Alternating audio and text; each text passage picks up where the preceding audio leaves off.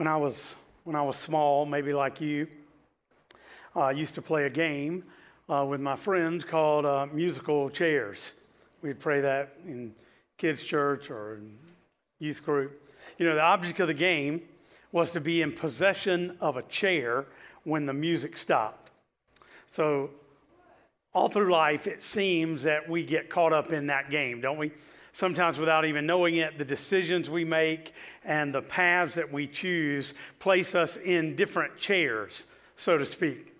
I was thinking about chairs like the principal's chair, or the kitchen chair, or the rocking chair, uh, that recliner in your house, uh, the timeout chair, or maybe even worse, the electric chair. Uh, I want us to focus today on three chairs. Which chair are you sitting in? Uh, I preached this message before uh, when I told some when I told you I was uh, leaving. Um, one of my requests, I got a request about a few different sermons, uh, and one of the requests was for the three chairs. Um, you know, the, uh, the three chairs is not like literally in the Bible. So don't go home and say, Where's the three chairs? I don't remember ever reading that. The three chairs is a visual help uh, to us. Uh, it's a visual help to understand uh, a principle. So you won't be able to find the first chair, the third chair, any of that in the scripture. Uh, I heard about it uh, probably 30 years ago, made an impact on me. Um, I think it was first done by a pastor, last name Walker, in the 1950s. Uh, and then it's kind of evolved. It's definitely evolved in my life. Um, it's designed to help us think about where we sit spiritually in our relationship with God and how to help others see how and where they sit about our relationship with God, relationship with our families. Um, and I've seen it over and over again. Uh, so um, in the Old Testament, you see examples of it like um, we're going to talk today about Joshua and, and those that came after him. You can see this principle in Abraham, Isaac, and Jacob. Uh, you can see it in David, King David, and his son Solomon, and Rehoboam, Solomon's son. Paul talked about it in Corinthians, where he talks about spiritual man, carnal man, and natural man. So, what I'm trying to tell you is this is a scriptural principle uh, that gets described uh, in these three chairs. Uh, and what we're describing is spiritual drifting, uh, generational change, and a loss of passion for God. So, uh, I'll introduce to you this is the first chair uh, today for us. This is the second chair, and this is the third chair. this principle uh, for me is best seen in what happened in the generations that follow Joshua in the Old Testament. Uh, just to kind of give you some context, you know, Moses is the man called by God to lead the people out of exile and out of slavery in Egypt. And Moses raises up this leader, Joshua, to follow after him. And Joshua was an incredible leader. Some of your favorite scripture might be from Joshua 1. Uh, pretty amazing. Now, the, uh, the scripture today that we're looking at is near the end of Joshua 24 and then rolling into Judges. So it's in your outline if you want to pick that up. You can certainly look at it in your script in your Bible, but I print that for you so that you can have it right there at hand uh, and look at it together. So here's Joshua. Moses has died. Joshua's been the leader, and now Joshua is at the end of his life. As a matter of fact, he's giving this farewell message to uh, Israel and to the people of Israel. Here's what he says Now, therefore, fear the Lord and serve him in sincerity and faithfulness. Put away the gods of your fathers, served beyond the river and in Egypt, and serve the Lord. Say that. Serve the Lord. Serve the Lord. And if it is evil in your eyes to serve the Lord, choose this day whom you will serve, whether the gods of your fathers served in the region beyond the river or the gods of the Amorites in whose land you dwell. But as for me and my house, we will serve the Lord. That is illustrated by the first chair. Joshua 24 31 and Judges 2 7 explain what happened in the next generation, the second chair. Israel served the Lord all the days of Joshua and all the days of the elders, that's this chair, who outlived Joshua and had known all the work that the Lord did for Israel. Similar verse in Judges uh, 2 and the people served the Lord all the days of Joshua and all the days of the elders who outlived Joshua and who had seen all the great work that the Lord had done for Israel. First chair, second chair, third chair. Judges 2:10. It reveals what happened in the third generation.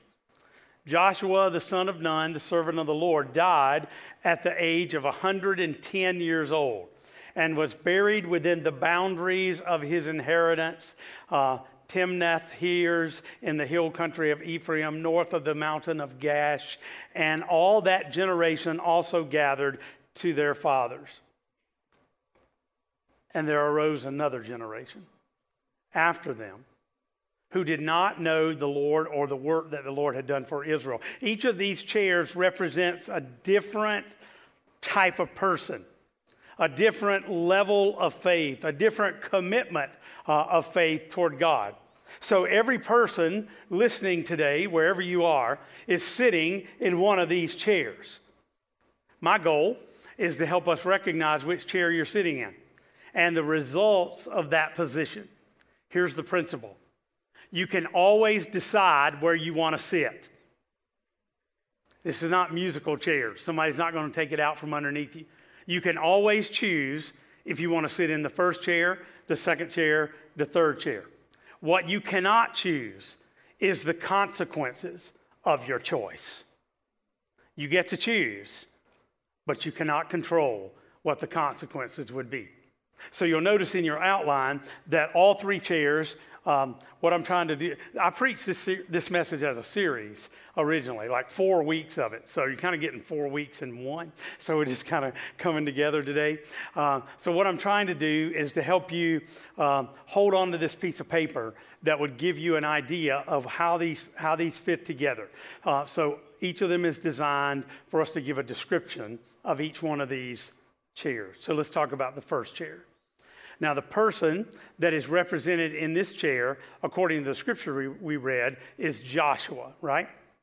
Joshua is our person, um, so dedicated to God.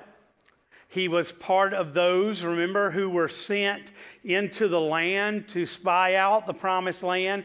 And Joshua and Caleb came back and said, We can do it. And the others doubted. So the first chair, uh, you know, the first chair person is not only Joshua, the first chair person is that person in your mind who has influenced you for Christ. Don't, don't you have some first chair girls in your life? Maybe grandma or somebody that really loved the Lord, uh, a first chair man of God, a first chair pastor, somebody that, that definitely lived in the first chair. That's who you're thinking about today. So, what is the relationship uh, with the Lord? This person in the first chair knows God. I mean, first hand relationship with God, right? That was Joshua. Uh, the person in this chair, Joshua represented those people who saw the miracles of God. What did they see? They saw God take care of them. They saw God break down the walls of Jericho. They saw God lead them through the wilderness and right through the Red Sea. And not only that, not only big events, but they saw God daily and over the years leading and guiding their life. So, what's the, what's the characteristic? The key characteristic of the first chair is commitment.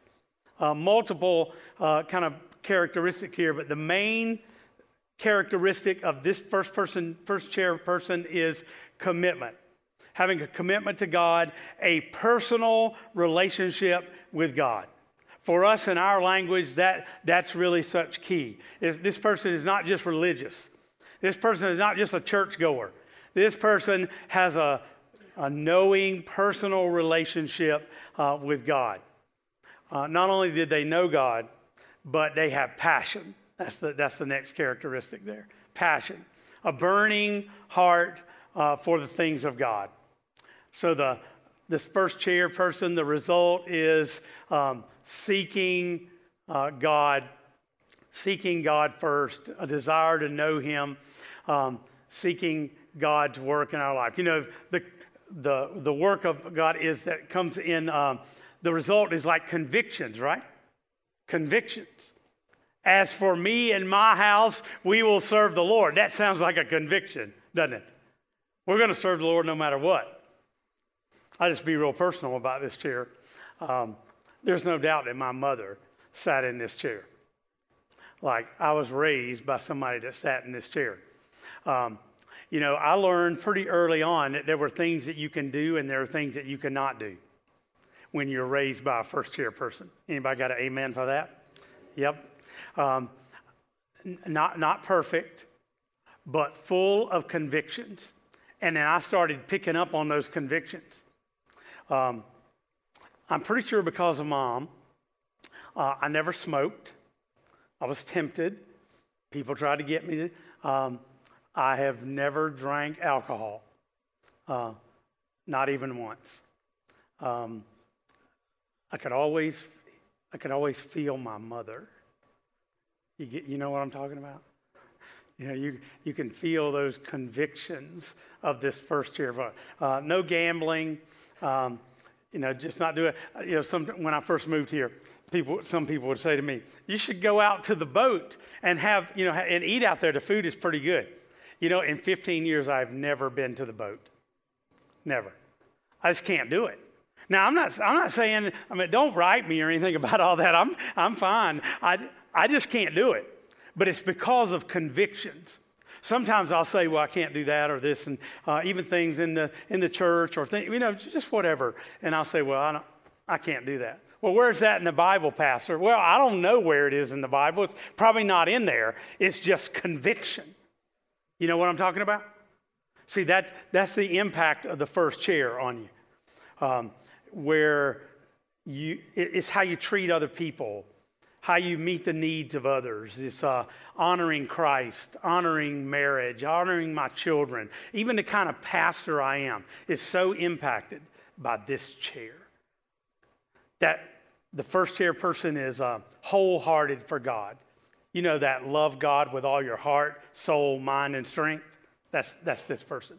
Uh, the person in the pers- first chair realizes that they, uh, it, they need to confess sin.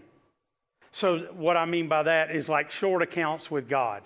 I'm not bringing things into my life. I'm not a perfect person. But if there's sin in my life, I need to go to God and get that confessed and, and maintain those short accounts with God so that I'm right with God. And really, the quality is seeking to please God. So, convictions that then lead to seeking to please God. So, what is the primary motivating question of the first chair? The motivating question is what does God think? We used to say, what would Jesus do? How does this situation fit into my relationship with God? What does the Bible say? So, how, how does the first chair person feel about the Bible? Well, the, the Bible is the Word of God, a life giving book. Meditate on it, build your life on it. How does the first chair person think about God? Well, you, they think about God as a personal friend, a personal relationship, a deep relationship with Jesus, where we gather to worship and we live our lives depending on Him. How does the first chair person think about prayer? Oh my. The first chair person is linked to God through prayer. A deep, unending, daily, personal conversation with God. C.S. Lewis said, One thing Christianity can never be is moderately important. The first chair says, It's all about God. See, there's a huge difference between having interest in God and being committed to God. When you're interested in something, you will do it when it's convenient. But when you're committed to something, you do it, you follow it, no, no excuses, only action. So, just a little review. Um, chair one is commitment. The first chairperson is a believer in Jesus, but has gone beyond just accepting salvation as my relationship with God, but willingly placing myself under the authority of God and His Word and His direction. This person knows the Lord as a personal friend and a Savior and is developing a meaningful, growing relationship with Him and for those that they're responsible for. They are deeply committed to Jesus Christ in all they do. This is God's favorite chair. This is God's favorite chair. It's not on your outline, but Philippians 3 7 to 11, the Apostle Paul uh, gives you some perspective about this chair. He says, Whatever was to my profit, I now consider loss for the sake of Christ.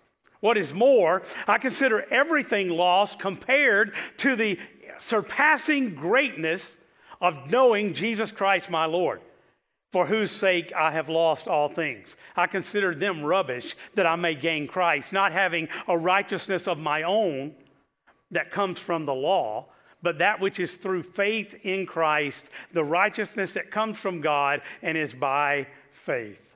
I want to know Christ and the power of his resurrection and the fellowship of his suffering and somehow to maintain to the resurrection of the dead. This is the first chair. Pretty good. Not always really comfortable, but just the right spot. The first chair. The second chair. The second chair person uh, is the generation that was after Joshua, they call in the Bible, they call them the elders uh, after him. They are the next gen. You know, you notice how, how we use that phrase these, these days. Uh, what is the next gen? You'll see if you watch the NFL, they give you next gen stats. Or if you if you notice in the uh, society around us, always talking about what is what is the voice of the next uh, generation. So chair number two, uh, they they know God as well. They know God, but they know God in a more secondhand way. If you notice in those scriptures, it said that this group of people saw the miracles, and this group of people knew about the miracles. Any change in that, you think? Big change, right? Saw the miracles, knew about the miracles, uh, things that they had heard about what had happened. Uh, key characteristic here, commitment over here. This one is compromise. Compromise. Can you hear the voice of the second chair? Why can't we do that, Dad? Sounds like legalism to me. So it's recognizing uh, this desire that he had, this compromise. Uh, we, it helps us to see the, the contrast between responsibility and religion. Responsibility and religion. Um, is it personal or is it just religious? You know, as a pastor, uh, I see this all the time. The difference between somebody that has a personal relationship with Jesus and somebody that has a, a religious uh, experience or is looking for uh, religion. Um, this chair could be described as apathy. Apathy versus passion on this side instead of the fire burning. Uh, it might be, um, you know, this is not a bad person.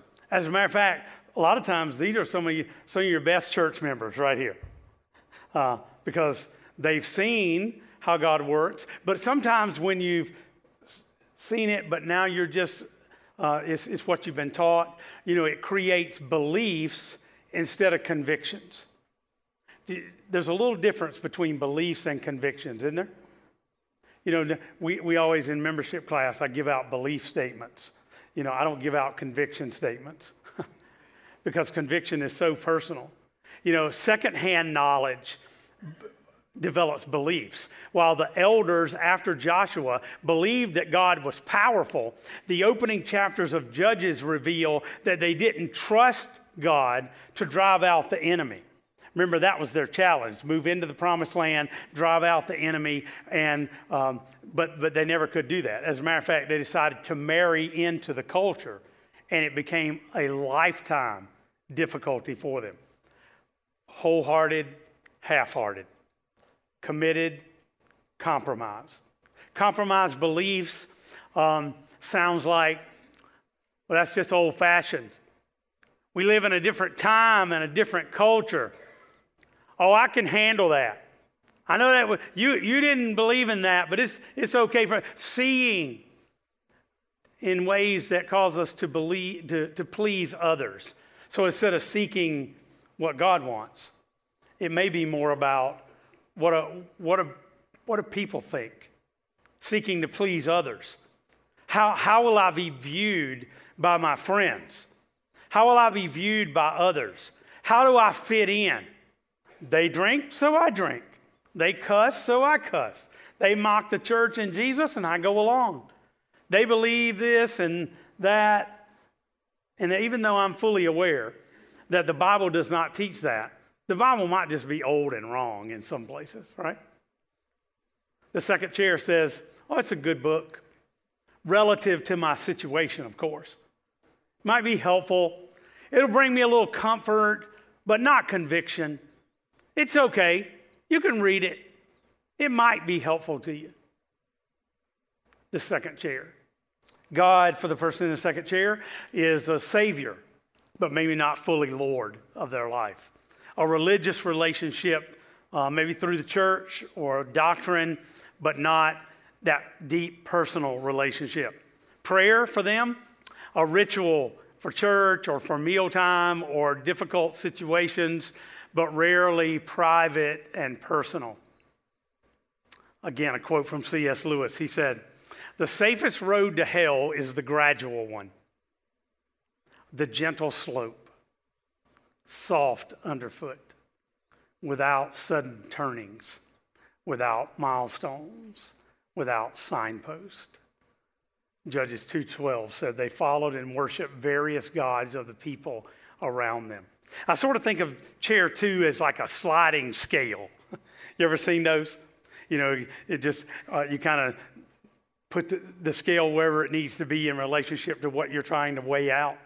So if your spiritual connection to God is on a sliding scale, that's trouble, right?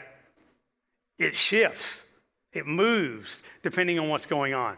So, chair number two, compromise. The second chair represents someone who has received new life in Christ, but hasn't decided how little or how much they will follow them in the details of their life. He claims, they claim to believe all the same truths as someone in the first chair, follows a Christian, maybe lifestyle in most ways, but it's changeable. It can be in unstable and inconsistent in their life. Okay, let's talk about children who grow up in a Christian home. There's this tendency, this is in the Bible, that a person that sits in the first chair, their family can easily slide and raise children that are in the second chair. Don't raise your hand, but I know that there's some of you in this room like that. Sliding from chair one to chair two the question becomes how do we pass the baton to our children? I know you in this room, you want your children to be in chair one. Just nod your head. I know it. Me too. So, what is my intentionality about helping my children sit in the first chair when the tendency and the relationship to the culture makes them want to sit in the second chair? Then there's the third chair. Uh, we would call this um, the chair of compromise, the chair of, uh, of really conflict uh, with God. Um, whereas there was concession over here, uh, maybe I could do this or that, uh, this chair has determined to live in defiance over against God, um, recognizing, and I'm going to move on here just a little bit if you want. Um, so we recognize that chair number three, uh, where we had committed and we had compromise, now we have conflict or disregarding. Now, who is in this chair? Uh, in our scripture, Joshua the, another generation, and this is the next generation after that. They raised up another uh, generation after them. Uh, so, conflict, uh, disregard for that. This is another generation, and so the um, you know this this person in this chair is not really interested in the things of God. Uh, let's just kind of follow along. Let's go with the flow.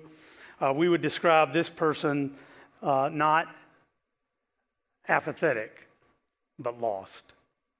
You know, over here we had convictions and beliefs, and here's the curse of our times. Instead of convictions and beliefs, we get opinions. Right? Isn't that the curse of our time? Is that every single person has an opinion about whatever, and that opinion comes out like truth. They don't have a heart for God. The person here even has trouble accepting wise counsel because the response is, that's just the way you see it. It's not how I see it.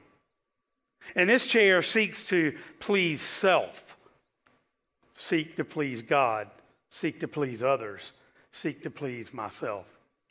So the prime, primary motivating question in chair number three is, what do, you, what do I think? It's okay for you, but it's not for me. What's the Bible in this, this perspective? The Bible here is an ancient relic that speaks to another culture or another time, and that the Bible is really irrelevant. You can just ignore it. God, pretty much ignore God and doesn't want to be talked to or bothered with Him. Doesn't that bother you?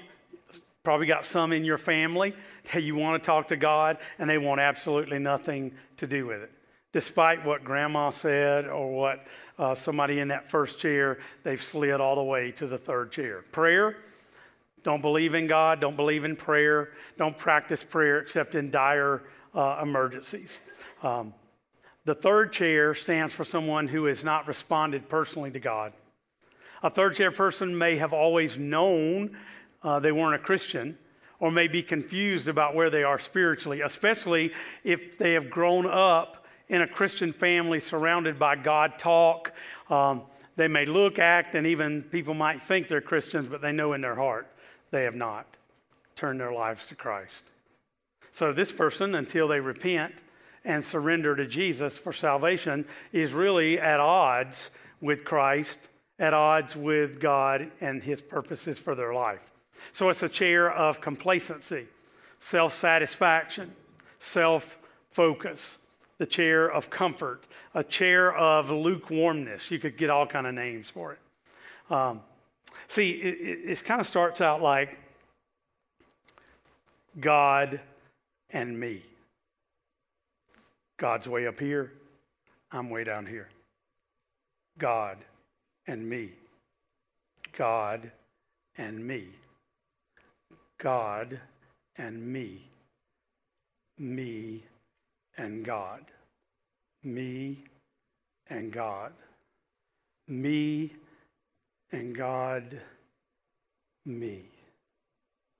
That's, that's the slide that's happening there. First chair, second chair, third chair. Where are you? Where do you sit? You know, it's not automatic. It's not an automatic thing. Just because you had first chair influence in your life doesn't mean you're automatically going to be in the second chair but it's probably going to happen, but you're going to have to make some intentionality. You're going to have to choose. You have a voice. You are not stuck. You have the opportunity to make a decision about what chair you choose to live in in your relationship with God. Glory to God. We have a choice. Galatians chapter 5 verse 22 and 23 from the message says, "What happens when we live God's way?"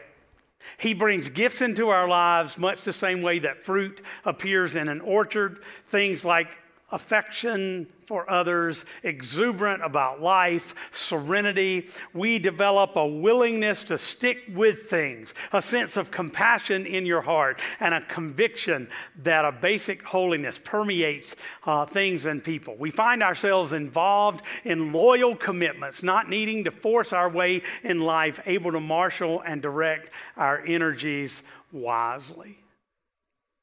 See, you have a move you have a choice. You know, sometimes people think how important heritage is. Now, I, I love my heritage. I talked to you about my mother. Uh, heritage is really important to me. But God helped me to realize that legacy is way more important than heritage. Some people get mixed up about that. Like we're so, see, heritage is your past, it's how you grew up, it's the people in your life. It's all, th- those are wonderful things. But more important than heritage is the legacy that you're going to leave. And your legacy is defined in these chairs. You're going to live in the first chair, second chair, the third chair. What choice are you going to make? How are you going to live? What choices will you make? What impact will you have on those around you? Will you have greater legacy than even heritage? You know, they're getting ready to have the Summer Olympics. And one of the most exciting events of the Summer Olympics is the relay races. Don't you love those? Eh, they got four men or four women, and they're running the race, and they all run one fourth uh, uh, of, that, of that entire race. And so the athletes are chosen, and they're going to run this distance. And the key to, to running the relay race is what? Somebody tell me. Passing the baton. Passing the baton. There's so much about passing the baton. And how are you going to pass the baton from the first chair to those in the second chair? You know, a few years ago, like for years, the United States was dominant in the relay races. I think uh, 2008, remember that? 2008, um, both the men and the women in one of the key, key uh, relay races, uh, both of them dropped the baton, disqualified, not, not even involved in the medals. The runners were some of the best in the world, but what they failed at was passing the baton. See, one generation can be very believing, full of convictions, but if we fail to pass it on our faith to the next generation, they end up in failure. So, some questions. Uh, which of these chairs best describes your condition right now? And how about this? If you choose to do nothing different than what you're doing now, where will the people around you end up? How will they be impacted by your choice? And what is something that you could do, pray about, think about, desire to change in your life that would move people in your life from the second chair or the third chair to the first chair? Here's some things you can do. Number one, get in the first chair. Get in the first chair. I spent my whole pastorate here trying to get you in the first chair, right? Talk to you so often, week after week after week, about your relationship with Christ.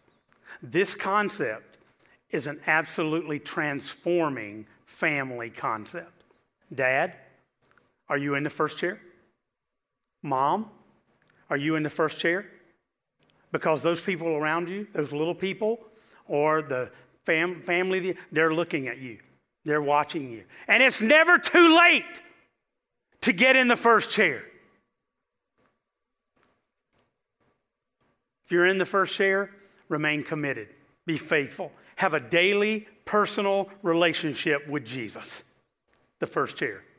How about the second chair? If you're in the second chair, I invite you to reevaluate your relationship with God.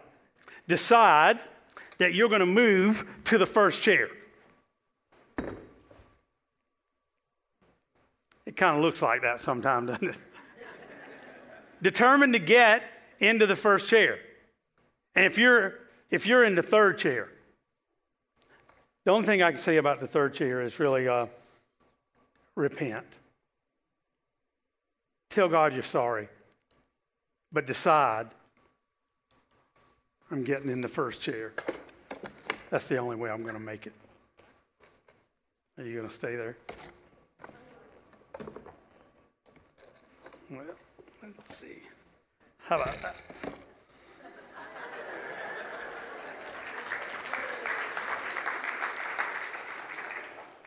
Would you close your eyes? Where do you sit? What's your relationship with God? What's your relationship with your children, those people around you? Is your relationship with God based on your parents, your grandparents, your church, your denomination, your doctrine, or is it your culture and your friends and your future? Do you, do you, do you sit in the first chair with Jesus? Really, I, I love this illustration. You know I do. But honestly, what it really comes down to is what is my posture toward Jesus? And I got this suit on and my knee is not right, so I'm not going to do it. But if I could, I would lay down on the floor right here and tell you that that's the place. Just lay yourself out before Jesus because ultimately, that's all that matters. When you stand before Him face to face, that's what's going to matter. What kind of relationship did you have with Jesus? Please think through this. Think about where you are and don't stay in some relationship outside of the first chair. Know Jesus. Love Jesus. Be committed to Jesus. Be passionate about Jesus. And if you can't get there, let us help you. That's what the church is all about. It's what all of our pastors are about trusting Him. Lord, thank you for this incredible truth. Oh, we could have sang songs and closed, but it's, it's just better that we just quietly sit before you for a few moments before we go. Lord, these thoughts can transform our families. Help us, Lord, not to just let the culture wrap us up. Help us not to just have beliefs about spiritual things or church stuff. Help us have convictions that, that guide our families. Lord, we're not looking for legalism or trying to push our children or people in our life away. We're just trying to stand for something that is right, that is clearly the Word of God, and to be in a right relationship with God, our Heavenly Father. So I thank you, Lord. I thank you this morning for all the people in the first chair that are watching or are sitting here. I pray for my friends that are in the second chair that maybe they recognize themselves today. No judgment on them.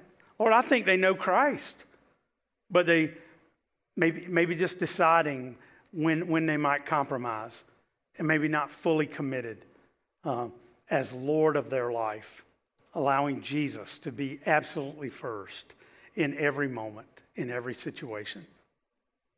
And Lord, I, I thank you for some of our children. Some of those that are around us have decided that the world has a better idea. But Lord, we have not given up on them. Praise God. You're still working in, in their lives. You're working in the lives of those that, that feel lost. And I believe, Lord, because they have recognized it, we just pray that you would help us to pass the baton as effectively as we can. And not to do it in our own way, Lord, but teach us what, how it's going to be received how it's going to be heard by each individual child or each individual friend or that nephew or that niece or that grandchild or that great grandchild or somebody that you just bring into our life or a neighbor across the street. Help us to pass the baton well.